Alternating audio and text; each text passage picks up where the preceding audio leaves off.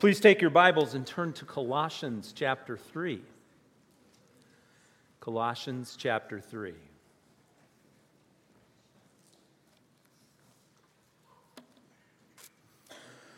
Now we're continuing a summer series that we're doing, Changed Minds, Changed Lives. And last week we looked at Romans chapter 12, verses 1 and 2, and we saw the importance of having a renewed mind, the fact that God changes our thinking, that we are not to allow the world to press us into its mold, but we are to yield to God.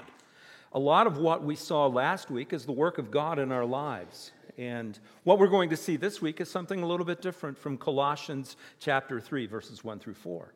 This week, our focus is going to be how we're to respond to the truths of God, what we should do in yielding to the work of God, transforming our lives and renewing our minds. You know, as I thought about the text that we're looking into this morning, I thought about focus. Something that amazes me is in athletics, you can have two athletes that are naturally gifted. Both of them are extremely talented from a natural state. They're given gifts athletically that most of us don't get. But then you'll see them compete, and lo and behold, even though they're equal in their abilities, one of them drastically outshines the other. Why? Because of focus. We can get distracted by issues that are going on in our life. We can get distracted by fame, particularly. We've seen that with athletes, haven't we? Where their fame has gotten to their head, and as a result, they're not playing up to their potential. We can see that on teams. You will find whole teams that have all of the pieces in place, and yet they're beaten by a team that doesn't have the talent that they have, but yet has a greater focus. Now, athletics, that's pretty mundane when it compares to spiritual things. And what I would like for us to see this morning is the importance of having the right focus spiritually. And when we have the right focus spiritually, that can change. That is a game changer when it comes to our walk with God and our spiritual life. So that's what I want us to think about as we look into this text this morning. And what we're going to see is this: when we have a change in focus, we're going to have a changed life. So let's begin with this passage of Scripture by looking at the first verse. And notice what the Word of God brings out to us is this: priorities will drive our choices. And what we're called to do as we look in this text is, first of all, pursue the things that are above. Look at what the Word of God says. If then you have been raised with Christ, seek the things that are above, where Christ is seated at the right hand of God. Now let's drill down on this a little bit and see what the Word of God is calling us to do. First of all, context. It's really important when we see a passage of Scripture that talks to us about something that we're to do, that we go back and we see why the Word of God is calling us to do this. So when we look at Colossians chapters 1 and 2, we see some passages of Scripture that speak of the excellence of Christ, and it shares with us what Christ has done for us in bringing us salvation. As a matter of fact, when we really look at chapters 1 and 2, it stresses the importance of looking to the truth of Christ and looking at who He is and basing our life off of those truths and not becoming distracted by something that tells us that we are the ones that will drive our relationship with God by what we do. Really, what we see in comparison in the first couple of chapters is a difference in approach. One is looking to ourselves and saying, hey, I developed my walk with God by gutting it out, trying real hard, and it's an external, outside-in sort of approach to changing my walk. The other approach is to see Jesus for who He is, and to commit to Him, and to allow God to do the work of change in me as He works my salvation out in me. That is an inside-out change. The Bible wants us to pursue that inside-out sort of change.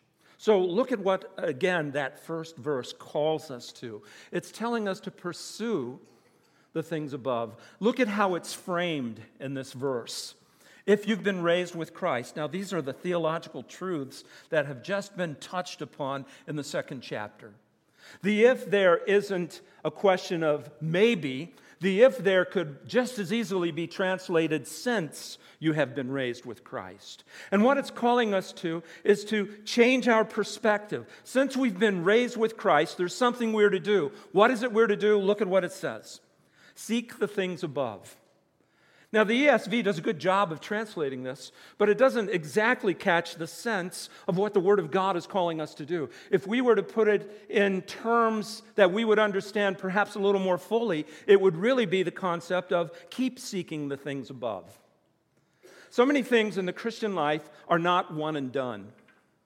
We don't say, hey, today I start seeking the things of God, and that's the way it is from here on in. What happens? When we make a commitment to God, when we look and we say, this is the course I should follow, the direction that I should pursue, we're put to the test. We have things that enter in that will distract us and draw us away from our focus. So when the Word of God tells us to keep seeking the things above, what it's saying is, moment by moment, I have to make that decision, that choice, to look to the things of God. I'm not to get distracted by the many things, good and bad, that are around me. I'm not to allow those to draw me away from my focus on God. I am to, moment by moment, make that choice that I'm going to allow the things that are above to drive my decisions, my values, everything about me. It's going to be directed toward the eternal, to the things of God. This is what God wants us to do in our thinking. This is how our minds are renewed by the truth of God, by cooperating and yielding to what God tells me to do in thinking about Him. It's a change of mind that leads to a change of life. Really, when we look at it, when I start thinking about the things above, it opens me up to other spiritual truths. I begin to view the Word of God not just as a collection of facts, but I start to view the Word of God as timeless truths that will help me in my pursuit of seeking the things above. It's a practical manual that will direct me in what it looks like to live for the things that are above. And if I'm not focused on these things, if I'm not focused on God in my life on a practical level, then I'm going to be blind to the spiritual truths that God gives me. In a previous church, I had a man who was suffering with debilitating cataracts. He lost the ability to drive because his cataracts had gotten so bad. As a matter of fact, when he would read, he would take out one of those jeweler's glasses and hold the paper this close to his face, viewing it through this jeweler's glass. Finally, he decided to go have the surgery to have the cataracts removed, and it opened the doors to a new life. He was able to drive again immediately. He was able to read documents. He was able to see people that he hadn't seen for years because of his cataracts. Imagine the surprise when he saw some of the people that he knew when they were younger. But being able to see a sharpened focus, if you will, opened up a new life. And I would submit to you that when we sharpen our focus on the things of God, spiritually, that's what happens to us. Our lives are changed. We begin to see things for what they are, with a reality that drives us and moves us and motivates us to the things of God. So that's why the Word of God in this text is saying, keep seeking the things above, but it goes even further in this first verse to talk about one particular point of focus in the things that are above. Notice the last part of that first verse, because it goes on to say where Christ is seated at the right hand of God. The focus of my life needs to be the risen, ascended Savior. He needs to be the one that I seek. I need to seek to have an intimacy with Christ, a depth of relationship. Not just seeing him as a historical figure who accomplished great things, but seeing him as my living Savior, seated at the right hand of God in victory, at the right hand of God interceding for me, at the right hand of God being my ongoing, living, loving Savior. When we look in the Scripture, we get glimpses of some of the truths as to what Christ is doing at the right hand of God. For instance, in Hebrews chapter 1, verse 3, and speaking of Christ, it says, "He is the radiance of the glory of God and the exact imprint of His nature. And He upholds the universe by the word of His power." So this is the powerful Savior that is seated at the right hand of God that I need to focus on, that I need to think about, that I need to lift up in my own mind and in my own priorities. Because it goes on to say, after making purification for sins, he sat down at the right hand of the majesty on high.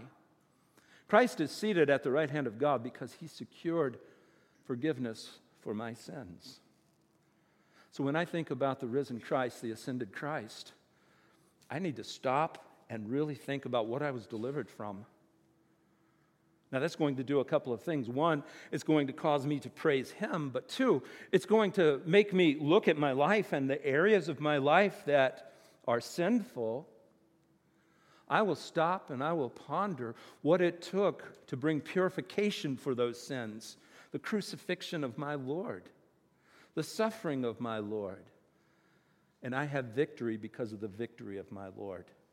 So I don't have to be bound by those sins any longer. I'm freed from them because Christ is seated at the right hand of God. Something else. In Romans chapter 8, verse 34, we see that Christ intercedes for us. I love this passage of Scripture. Who is to condemn? Christ Jesus is the one who died, more than that, who was raised. Now look at this. Who is at the right hand of God, where we're to keep seeking.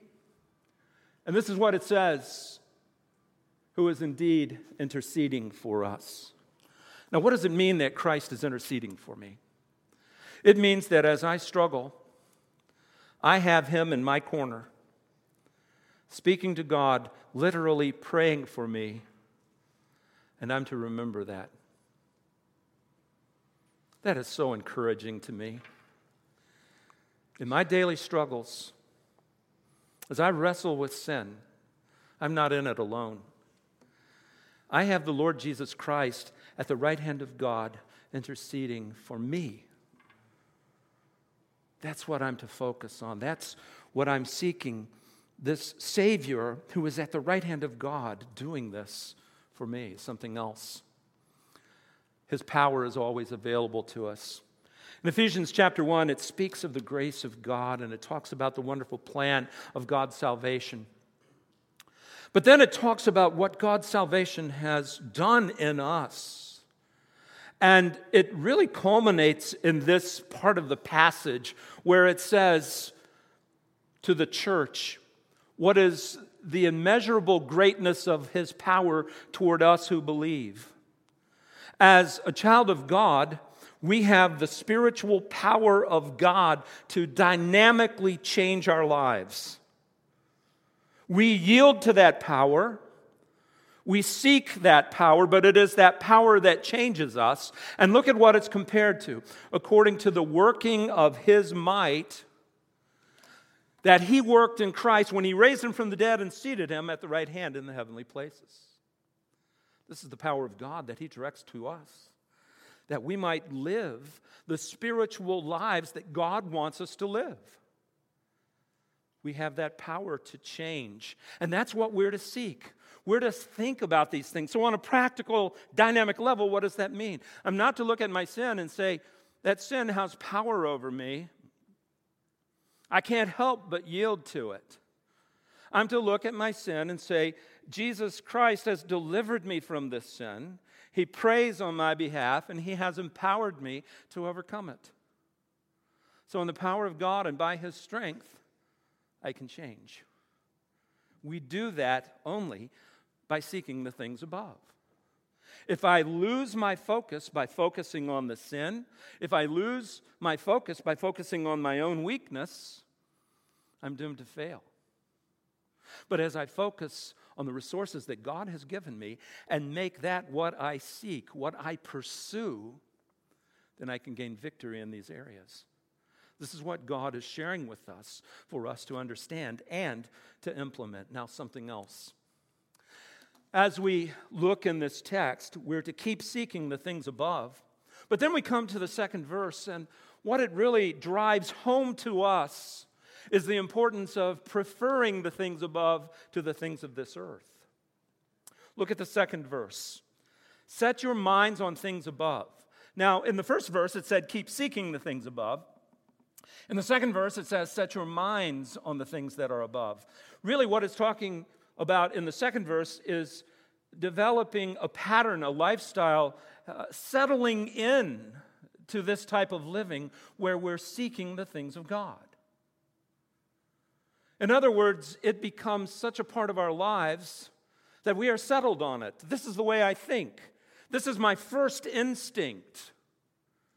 This is what I think about first, not secondary or tertiary, but my first thought are the things of God. As a believer, that is so hard for us to do. But this is the goal that we are to strive toward, looking to the things of God and investing my energy in those things. It means I will not allow myself to take my eyes off of Jesus, but I will look to Him first. Isn't it easy to get distracted?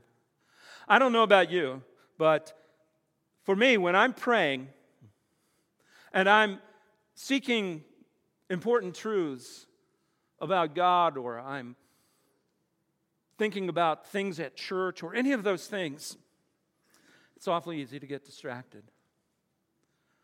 My mind wanders a million miles off because I haven't set my mind on the things above. I'm distracted by the things of this earth. The Word of God calls us to think about the things of God and to think about those things first and foremost. This is what God wants us to do. This is how God wants us to operate. You know, I love fishing.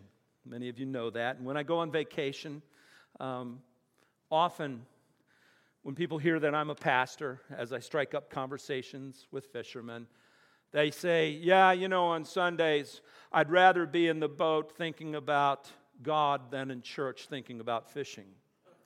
Always hear that. It's always like it's the most original thought ever uttered. And again and again and again, I hear it.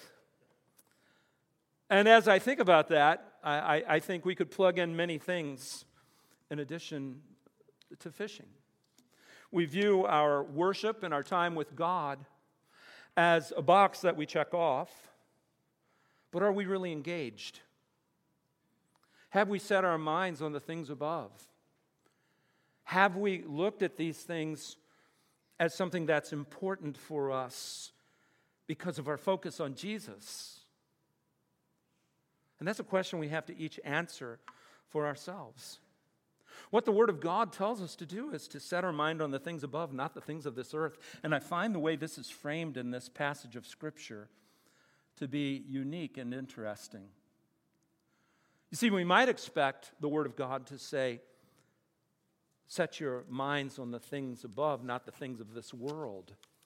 And when we think about the things of this world, what we think about are the wicked things, the horrible things, the things that are sinful. But because the Word of God uses the term earth, He's not necessarily talking about sin and wickedness. He's talking about the material, the things of this earth that can capture our affections, materialism, popularity. Any number of things can be okay in and of themselves, but they are things of this earth. They are things that do not last. They are temporal things, not eternal, not heavenly. And so when the Word of God tells us to not set our minds on the things of this earth, what it's telling us is don't get distracted by these things because they're fleeting. You know, as a pastor, I have the high privilege of being with people as they die. And I can't recall any of them who have talked about a new car, a job promotion, who's going to win the World Series or the Super Bowl on their deathbed. You know what they talk about? God. Laser focused on God on their deathbed. We get so distracted by the earthly things that can be good, and they're fine, and I'm not saying totally eliminate any passing thought about these things, but is that your focus? Have you set your mind on those things or on the things of God? That's what we need to ask. And listen, when we set our minds on the things above, where Christ is seated at the right hand of God, when we set our minds on those things, that is what gets us through struggle and difficulty. When I'm in the midst of struggle and pain, I could care less about a lot of the things that occupy my thinking when everything's going well. The Scripture puts this in perspective. In 2 Corinthians, the Apostle Paul was talking about the affliction that he had faced because of his pursuit of the things above, his focus on the Lord Jesus Christ. And when he catalogs the experiences that he had of suffering, it's an amazing list. And then he says this, "For this slight momentary affliction is preparing us for an eternal weight of glory beyond all comparison, as we look not to the things that are seen, but to the things that are unseen. For the things that are seen are transient." Now, do you catch that? Transient meaning they pass away. They're not lasting. I just had my throat lozenger stick to my hand. Sorry about that. But the things that are unseen are eternal. That's the perspective that we need to have, focusing on the eternal. We need to look to the things of God. Because listen, the things that I focus on are the things that really drive what my treasure is, where my heart is. And that's why the Scripture speaks to this issue so much. Jesus had these words, "Do not lay up for yourselves treasures on earth where moth and rust destroy and where thieves break in and steal, but lay up for yourselves treasures in heaven where neither moth nor rust destroys and where thieves do not break in and steal. For where your treasure is, there your heart will be also." You know why it's so important that we set our minds on things above? Where my heart is, where my thinking is, where my passion is directed, that's where my treasure truly is, and that's where my heart is. I need to make Christ the treasure of my life. Now, some perspectives that will motivate us to seek the things above. Number one, we are protected from sin by the person of Christ. Look at the third verse. And notice the Scripture says this, "For you have died, and your life is hidden with Christ in God." Now the word "for" points us back to those first two verses. Look, if Christ is really seated at the right hand of God, if I am to not look at the things of this earth that are transient and pass away, and I'm to focus on the eternal, if I'm to look at the spiritual rather than the material, the unseen rather than the seen, why should I do that? And the number one reason that is given in this text for why we should do that is, I'm protected eternally by the person of Christ. When the Scripture tells us in verse 3, we have died, what it's speaking about is the fact that we have died to sin and its power over us. Paul goes into a great deal of discussion about this earlier in the book of Colossians, but also in the book of Romans. And what he reminds us of is the spiritual truth that when I trust Jesus Christ as my personal Savior, I am given spiritual life, but I have additionally died to the power that sin holds sway in my life. I no longer have to sin in the way that I did before Jesus. That's what the Scripture reminds us of. We have died to these things. Paul said this to the Romans, "What shall we say then? Are we to continue in sin that grace may abound? By no means. How can we who died to sin still live in it?" In other words, there is change that takes place. So, as I focus on the things of God, as I draw upon the resources that God has given me to overcome sin, while I will never become sinless, I will sin less and less and less and less. I will grow in my walk with God. That's a motivation. But it goes on. We have died, and look at the next part of this truth. My life is hidden with Christ in God. I've died to sin. By the way, I've also died to the things of this earth. The seen should no longer take precedence over the unseen. And that should be reflected in my values, in my choices, in the things that I do, my actions. But what I need to remember is this: my life is hidden with Christ and God. Now, the meaning of this is profound.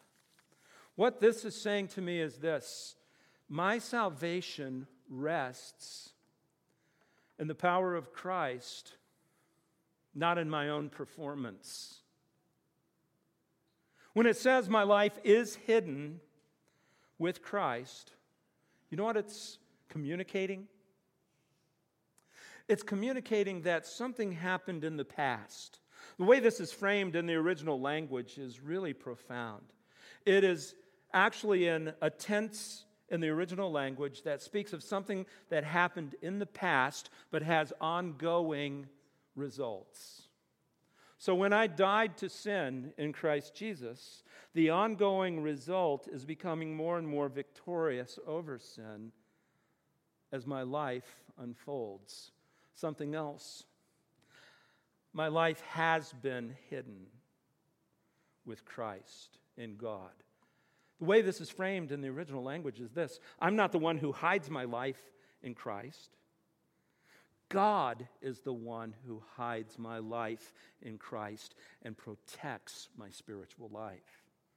Now, that's a profound truth that we need to ponder for a moment. The Word of God tells us in John chapter 10, "I give them eternal life, and they will never perish, and no one will snatch them out of my hand.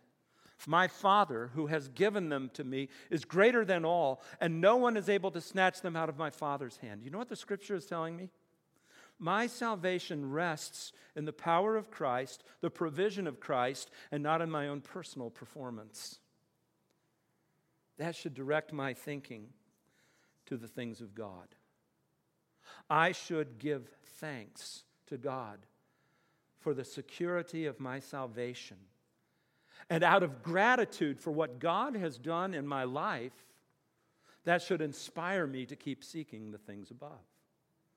If I really get it, that God has saved me and holds me, rather than looking at my life as a license to go and do what I want to do because I've been delivered from it, I look and I say, "God, how can I please you for what you've done in me?" There's a big difference there.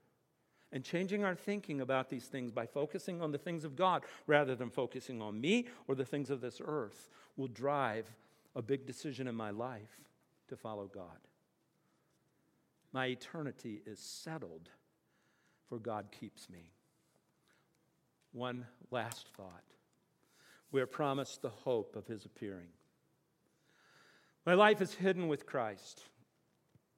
But then the Word of God reminds me, when Christ, who is your life, appears, then you also will appear with him in glory. Now, we've just finished a series on the book of Revelation. And as we were going through the book of Revelation, what did we see? Jesus is coming again to establish his kingdom on earth. There is going to be a new heaven and a new earth. This is what awaits us. As a matter of fact, the things of this earth we saw in the last part of the book of Revelation will be destroyed. And there will be a new heaven and a new earth. Nothing of this earth lasts.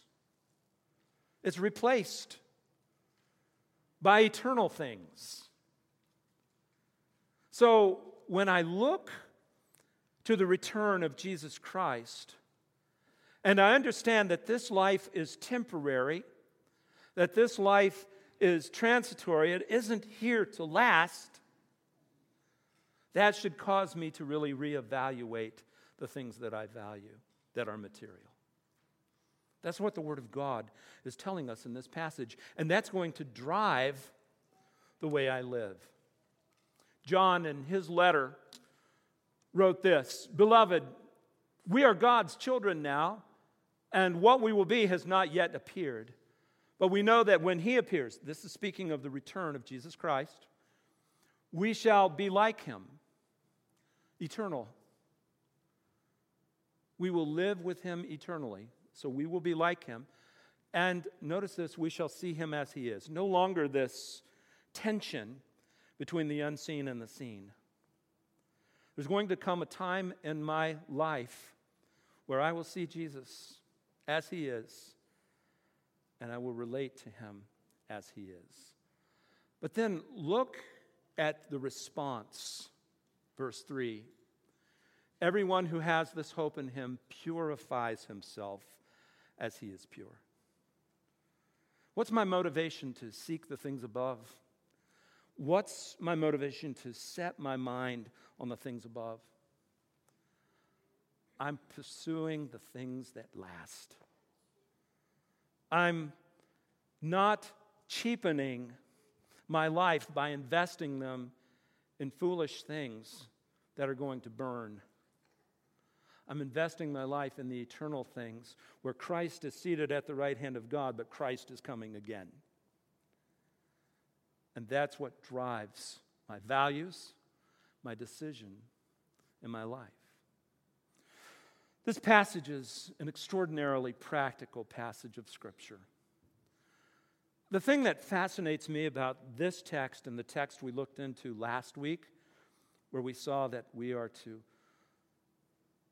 set our minds on the things of God, yes, but that we are to not be conformed to this world, but to be transformed, and we're to give our lives as a living sacrifice to God. Both of those follow deep doctrinal sections that talk about our salvation and the things that God has done in us to transform us. God doesn't want us to just be a treasure trove of knowledge when it comes to Scripture. God wants a practical, transformative change to take place in our lives. And we see that change by changing our values, by applying the truths that God has given us and making practical decisions in light of those truths. So my question to all of us, myself included, this morning is this: what are the things that I value? What occupies my thinking, my passion? What do I get excited about? What do I live thinking about more than anything else? And the answer really should be the things that are above, where Christ is seated at the right hand of God. Father, thank you for this text. Thank you for the reminder that it is to all of us that we are to live for Jesus. God, let us practically live these truths out in a way that honors and pleases you, and in a way that grows us and prepares us for eternity. for that is where we're going, because our lives are hidden in Christ. And we praise you for this. In Jesus' name, amen.